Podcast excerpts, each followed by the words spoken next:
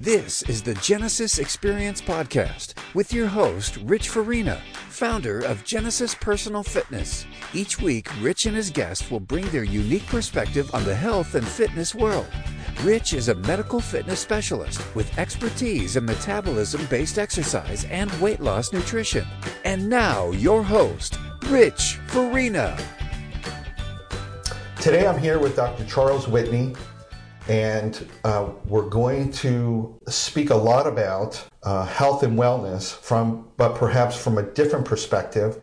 He is the founder of Revolutionary Health Services, and he's going to be my guest today as we talk about um, how to begin the process of having your own personal health revolution. Uh, so let's get started. Welcome, Dr. Whitney. Thank you, Rich, very much. This is a pleasure to do this with someone who is very like-minded the way I've I've been my whole career. It's refreshing. Not all not all health professionals are this way. Well, thank you. We've had a lot of discussions recently, and you've told me that science appears to have discovered the fountain of youth. Can you explain a little further what you mean by that statement? Absolutely. So, most people have heard about the human genome was mapped at the University of Pennsylvania about 10, 12 years ago. Uh, well, what they've been able to do is to take that information that they learned and do what's called heat mapping. We know that very little of our DNA, our genetic code, is active at any one time. And what they're able to do is identify which genes are turned on and which ones are turned off. And what they've been able to do is to separate out the genes and find out a group of genes, let's just call them the young genes, that tend to be active in young people, but turn but tend to be turned off in old people. And then there's another group of genes called old genes that tend to be turned on in old people and off in young people. And research is now in recent years revealing that we actually have ways to turn on the young genes that have been turned off and turn off the old genes have been turned on. And not, not surprisingly, it's true a lot of the healthy lifestyles that we've known have been good, but now are proving themselves to be valuable, such as ex- uh, good sleep, good nutrition, meditation, fitness all of these healthy habits that we know we should do are actually turning on the young genes and turning off the old genes. So, literally, it is the fountain of youth. So, as a medical physician, how did you become interested in this aspect of health? Because it's it's not typical that that physicians that are treating patients take a, a a different approach, or let's say an extensive, more advanced approach to look at a person from a, um, a whole person perspective. So, w- w- how did you become interested in that? Well, it's kind of worked into my DNA as a physician. I've always been interested in asking the question why until you can't ask it anymore. I'm a problem solver, so I don't want to just find a person with high blood pressure and hand them a pill. Well, that's nice. You might push the blood pressure down, but I know that the blood pressure just doesn't randomly rise. Some people think, oh, it's in my family, so I'm going to have I have high blood pressure. Well, no, you have high blood pressure, maybe something genetically, but it's because you have insulin resistance, which is prediabetes. Perhaps you have uh, sleep apnea. Perhaps it's uh, because of visceral fat in, your belly fat that's rising. There almost always I can find reasons that the blood pressure rose. And if we just simply squash the blood pressure down with a drug, which will work, you're not treating that underlying engine of disease that was causing the problem in the first place. So in in what I like to think in terms of a a, a the best physician, preventive medicine is, and tr- the best way of medicine is to keep asking the question why and treat that root cause. Because there are lots and lots of engines of disease that will drive things like blood pressure, like diabetes, like heart disease, like dementia. And many conditions, once you discover them, they're not treatable. Think about Alzheimer's disease, think about death from a heart attack, certain cancers like pancreatic cancer. You don't have a second chance. So you really have to prevent the untreatable. And, and all of this is what, uh, is what will accomplish that. So is this the type of approach that you take with your patients at Revolutionary Health Services? Uh, all the time. That that's our whole emphasis. I mean, of course, we treat disease once it occurs. The human body is going to break down eventually. We're there when people need us for that. But our our big focus is really to help people discover their fountain of youth, discover the engines of disease that might take them down the path towards their family history because they may be genetically predisposed to cancer or heart disease or other things. So, do you see yourself not only as a physician but also as a health coach? With your patients? Absolutely. Oh, absolutely. I, when I start off well, a lot of my visits with my people, I tell them I'm going to be the coach that they, in, when they were in high school, that they really didn't like because they, they really pushed them to, to make themselves better. And, and that's exactly what I'm going to be for their health. That, that they, when you look back on that coach, you realize how much good they did for you. Well, that's what we're looking for here. I'm willing to put as much effort into to a person as they're willing to put into themselves. Uh, even and a lot of times it's not pretty either. So mm-hmm. it's hard to be a coach. I'm sure. I'm yeah, sure. I, I, really try to, uh, and one of the things we do is we try to take the time to explain what I'm talking to you here, because people aren't going to maintain some of these lifestyle habits just because I tell them to. They may like me, they may like, they may respect me, but they're not going to do something just because I'm telling them they should do it. I try to explain why it is that they may want to make that decision. We really describe to people that if somebody wants to live to 80 years old, and most people will, they're going to be in some condition when they're 80. And unfortunately, a lot of 80, 85 year olds aren't in the condition they expected to be. And I tell people hope is not a strategy. They think, I hope I'm doing well when I'm 80. Well, the foundation of how you are when you're 80, whether you're in a nursing home dependent on your children, financially challenged, uh, versus traveling, spending time with your loved ones, investing in your the lives of your kids, grandkids, or great grandkids. We know people in all of those situations when they're old, but that begins at a much younger age. It begins, gosh, it begins in the 20s or 30s, uh, certainly no later than that. And but the good news is that you can turn the tide and you can move from the path to disease over to the path of health in a very short time.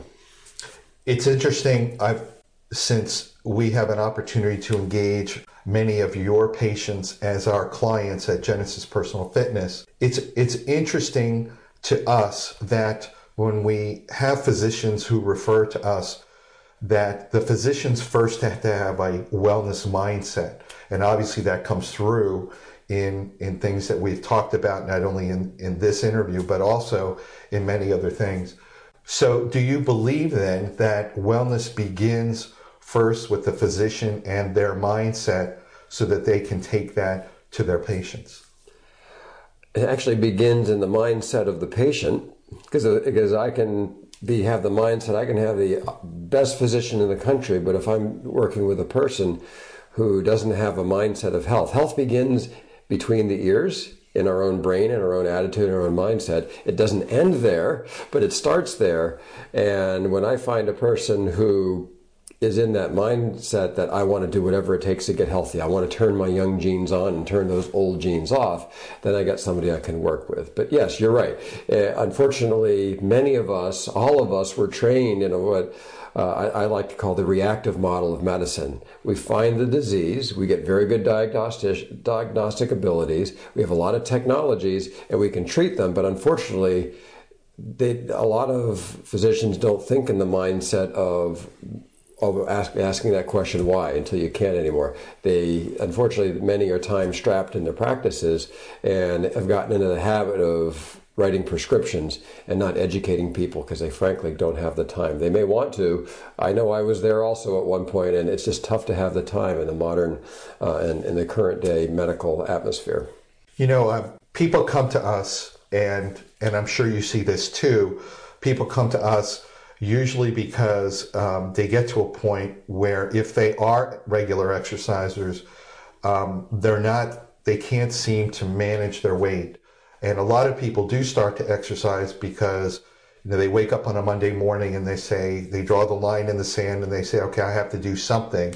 And they start on a path almost blindly into, into some type of, of self-help exercise program and we find a lot of times that they're misguided. So, what are your what are your thoughts on you know despite that when people start regular types of exercise programs which is usually cardiovascular or aerobic type exercise um, and they can't seem to lose weight well, why do you think that is well although exercise is absolutely mission critical to maintain weight you lose. It's one of the key six ways of, of maintaining weight loss. It takes in in when you walk a mile basically when you walk a mile you're going to burn about 100 calories. So if you do the math there's 3500 calories in a pound of fat. You've got to walk 35 miles to burn a pound of fat. The math just does not add up. We aren't able to do that. So it's wonderful in helping to maintain the weight, but people uh, don't realize that it's more than just exercise in order to lose weight. There has to be a, a nutritional component too. And uh, a lot of the problems they have with it also is that it's they're only losing those calories at the time they're actually doing their exercise. And what a lot of people don't realize is when you build muscle, you're burning calories 24 7, 365 the statistic is, is if you build a pound of muscle, a pound of lean muscle, you're going to burn an extra 50 calories a day. Whether you exercise or all day long or you stay in bed all day long, your, your basal metabolic rate is going to increase some. So if you build five pounds of muscle, that's 250 calories a day extra you're burning as kind of free, in addition to the calories that you burn while you're exercise. So that's one of the things that intrigued me when I met you and your your business is that is that you understood that concept that a lot of personal trainers and, and coaches don't really understand is that that's a big part of of fitness is not, not just to keep old people from falling, which is important because we tend to lose a lot of muscle mass with time. A lot of physicians realize that and personal trainers, but it's a key part of overall health because it's helping you maintain weight uh, or it helps it, it, it's a part of losing weight also. And that's one of the issues when, when people come to us and they realize that we're, we're not all about exercise. It's not all about trying to exercise hours and hours and spend days and days doing all this this physical work just to burn calories. And so we take a more scientific approach in that we we look for a much like a physician does a dose response relationship in in exercise and we use exercise to fit into the overall process so that the individual can burn more calories at rest and not just when they're active, like you had remarked, that if they rebuild a couple of pounds of muscle that they've lost over the years, that's a built-in weight management system that they that they don't even know that they've lost often. So probably um, just as important as the aerobic cardiovascular component to exercise is also the muscle rebuilding and maintenance of that so that it makes weight loss and weight management a lot easier. Absolutely. And um, as far as when you build muscle, also, it also will help your insulin response curve, like the pre-diabetes state. Insulin resistance is the uh, what leads to pre-diabetes and diabetes, and building muscle mass will help to counteract that. You're, you're going to get that advantage again day long. You're going to when you eat something after you've exercised, you're going to metabolize that those calories much more efficiently if you're you're burning muscle. So so what I really like about the and, and the most effective exercise programs are not exercising more, but they're exercising smarter. You don't have to spend hours in the gym to burn all these calories. If you can do it right, you're going to burn more calories in less time. And we Americans have no time, extra time in our lives that uh, that any any saved moments we can, and that's uh, are, are valuable. And so exercising smarter is far more important than exercising more. And, and that's true because you know people are amazed often that they they're only spending a couple of hours a week in in performing exercise, but it is uh, tailored to them. It is tailored to their metabolism, and like you said earlier, they don't have to get another part-time job in, a, in, and work in a gym just to burn calories. That that was never really the design of it, and I think that that is something that people often don't realize, and it's one of the things that keeps them from keeping and maintaining an active lifestyle. Yeah, and when you're only doing that treadmill exercise, you're exercising your heart very nicely. That's wonderful. Uh, and you're exercising a couple muscles that allow you to do that one exercise. But the other thing where it, you bring everything together in all the healthy habits is that through doing a total body muscle program, you're not just exercising your heart and those couple muscles, you're, and you're exercising all of the muscles. You sleep better the quality of a person's sleep is much deeper and restorative if they've got a total body exercise program, and that's another one of the healthy habits of sleep. Science has shown, and people have experienced that when they are sleeping more effectively uh, and more efficiently, then they feel more rested and don't necessarily have to sleep as long either.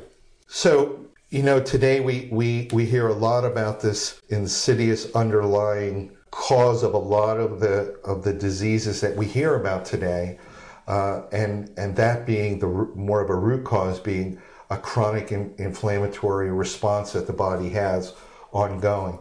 Um, when it comes to exercise, do you do you believe that if if you're doing the wrong type of exercise or doing it incorrectly or doing too much and not allowing the body to rest and recover, could that contribute to having even more chronic inflammation? Great question. And before I answer that, let me first explain to everybody what is inflammation. People have heard the word inflammation, and to most people, they believe it's a four letter word. It's a bad thing. It's actually not. Inflammation is the God given way that we have to fight off disease. It's the way we fight off infection when it hits our body. It's the way we fight off those cancer cells that we think form every day. And it's the way we fight off toxins and other foreign things that come into our body and intrude. So it's normal for the body to create a massive inflammatory response when you get the flu virus or other things. So first of all, inflammation is a good thing. The problem is, is that when inflammation never turns off, because you've got high belly fat, because you've got a sedentary lifestyle, because you eat poor nutrition, because you don't get enough sleep, because you've got periodontal disease. These are all root causes of inflammation, and inflammation is the common mechanism that leads to the diseases like heart disease, like cancer, and like even dementia. So, so inflammation is a good thing in the short term, it's a bad thing in the long term.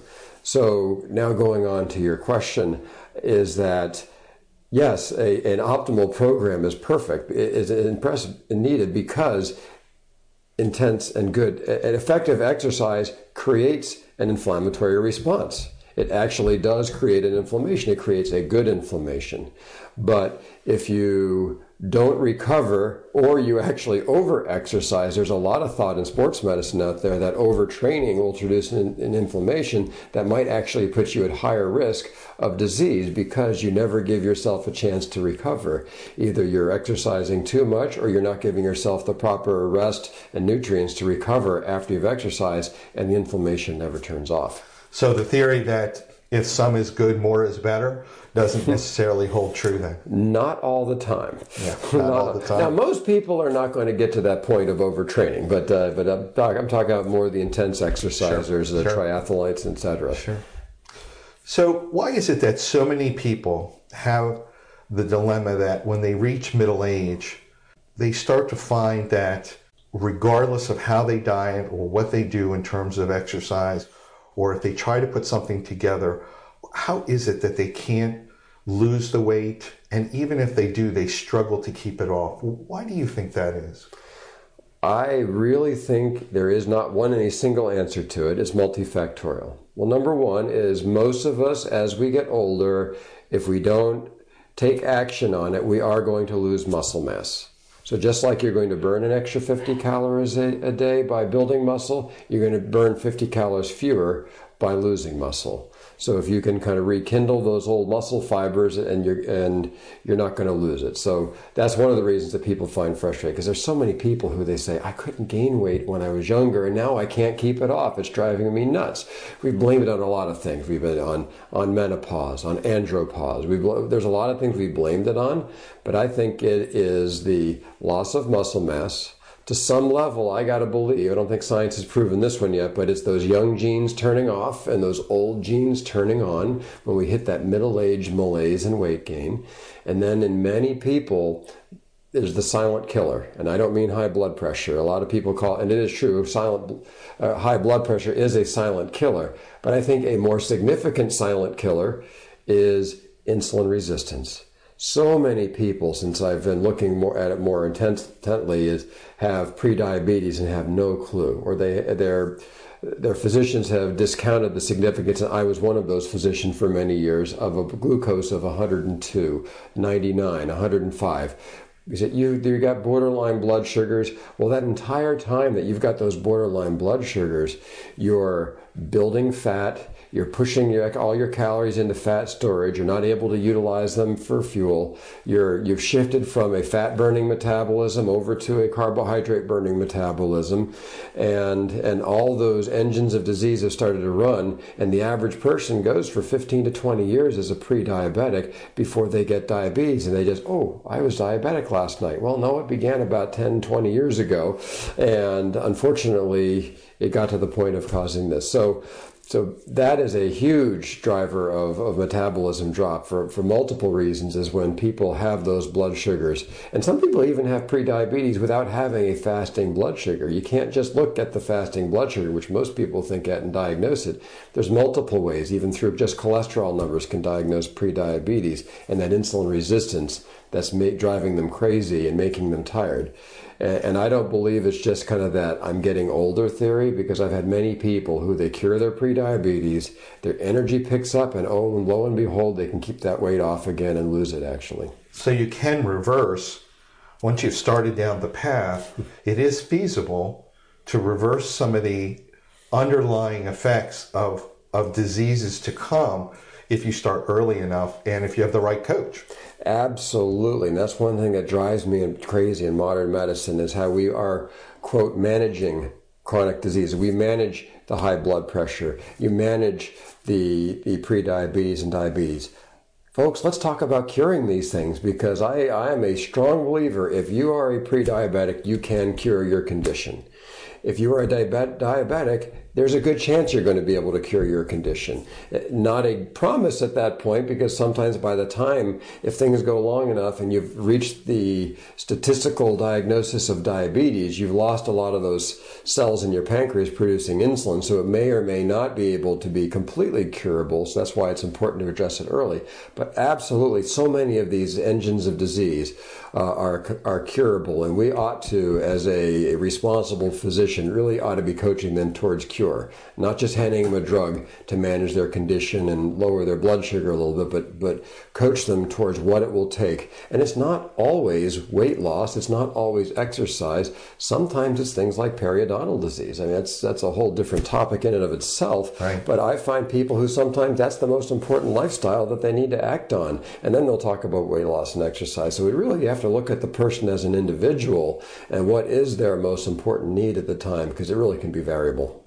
So tell me, what is the next step? What, where, where do we go from here? What's the next step for our audience to start to think about and, and, and people that are action takers? How do they get to learn more about a, a more global or a more comprehensive approach in, in preventing a lot of these issues and, and health conditions that are not just inevitable, but that you can actually reverse? Put on your learning cap. Get educated. That's the first place to start. Get it between the ears. Be, inspire yourself through learning what really we do know about in science, like this concept of young genes versus old genes. That's so invigorating. I mean, it's you're not you're not trying to lose 10 or 20 pounds just because you want to look better in the mirror or your doctor or somebody else is telling you to do so. You're doing it because you want to uh, turn young genes on and the old genes off. So learn and get inspired and really take a look in the mirror. You need an assessment. You need to kind of find out, well, you know what? I, I, I feel good. I've had many, many people who say, well, I'm healthy. Well, how do you know you're healthy? Well, I feel good. Well, unfortunately, there's many, many, many, many, many Americans who may feel good, but they're not healthy. They may not be sick yet. They're in that vast abyss of, of people who are not sick yet but they've got those engines of disease that are cooking and they're they're going to take them down to where their family history goes and i like to tell people that well p- people when they take about well my father had a heart attack and at 59 years old. I hope I don't have one. Or I hope I don't get pancreatic cancer like my grandmother did. Well, hope is not a strategy. Hope, hope is a wish. We have strategies now to identify if those engines of disease are, are running that might 5, 10, 20 years down the line lead to those medical conditions that you may be genetically prone to. And just that's another topic too is genetic testing. Is that, that now that we've got this genome mapped, we've got a lot of tools that we can use from a genetic level to find out what are you prone to and where should you be targeting your efforts. It doesn't just have to be a do these 20 things because they're all healthy. We now have the ability to target what's going on and then not just treat in general, but treat as an individual as to what that individual needs. So, how, how can people learn about it? Well, on our website, uh, it's rhslivewell.com um, or revolutionaryhealthservices.com. Either will work. We have a lot of information that people can learn. And then there's going to be our event. We're going to be with Genesis co-hosting an event where people are going to have an opportunity to learn about in, in, a deeper dive what we're talking about here. Right. So that that event is going to be coming up in a couple of weeks, and the the name of that event is Genesis of a um, Genesis of a Personal Health Revolution, and and the event is actually a one hour workshop where they're actually going to get to meet you and get to meet us. And they're going to get to kind of, like you said, drill down a little bit and find out how they can start taking some positive steps into having a better health profile and start working towards living to be that healthy 80 year old uh, without issue. And so they're going to have that opportunity. And again, um, we'll be sending out some additional information uh, so they know the dates and times when that's going to happen. Uh, but we're really excited to co-host that with you, um, and it's it's an exciting time when people now are taking the time to look at their own health and then taking measurable steps so that they do live a healthy lifestyle at 80 and beyond and they're able to enjoy it and not not be in a position where they're constantly having to evolve through through healthcare um, to, to make that happen. Yeah, we're going to have we're going to set up the event having three stations. One's going to be focusing mostly on nutrition. One's going to focus mostly on exercise. Another one's going to kind of pull it all together as to how they might personally be able to take the next step. And all questions are fair game, whether there's general questions, whether they're personal specific questions if you're opened up to uh, uh, to talking about them, but uh, it's it's really a, an an event really meant to help people to learn and really learn what they don't know. I mean, so many people don't know what they don't know. We've talked about a little of that today, but that's what we're looking to do is just to get people to understand and really have hope. I mean, what do we want as a human? We want hope for a better future, and and these are the beginning of getting some personal strategies towards making your future better. Dr. Whitney, thank you for spending the time here today and talk about your perspectives on health and your philosophy on health and how you help people achieve a higher level of health. Um, and we're looking forward to having you um, at the event. And I, I think it's going to be a, a, a, great thing for people. As are we. As are we. My partner, Dr. Jennifer Kitchen, who will be there with me. We are really looking forward to just gathering a group of like-minded health professionals and and inspired people to really make a difference for the future. Thank you very much. Thank you. Thank you for listening to the Genesis Experience Podcast with host Rich Farina. With 8,000 clients over 20 plus years, his expertise can help you on your journey to a fit and healthy lifestyle. See you next time.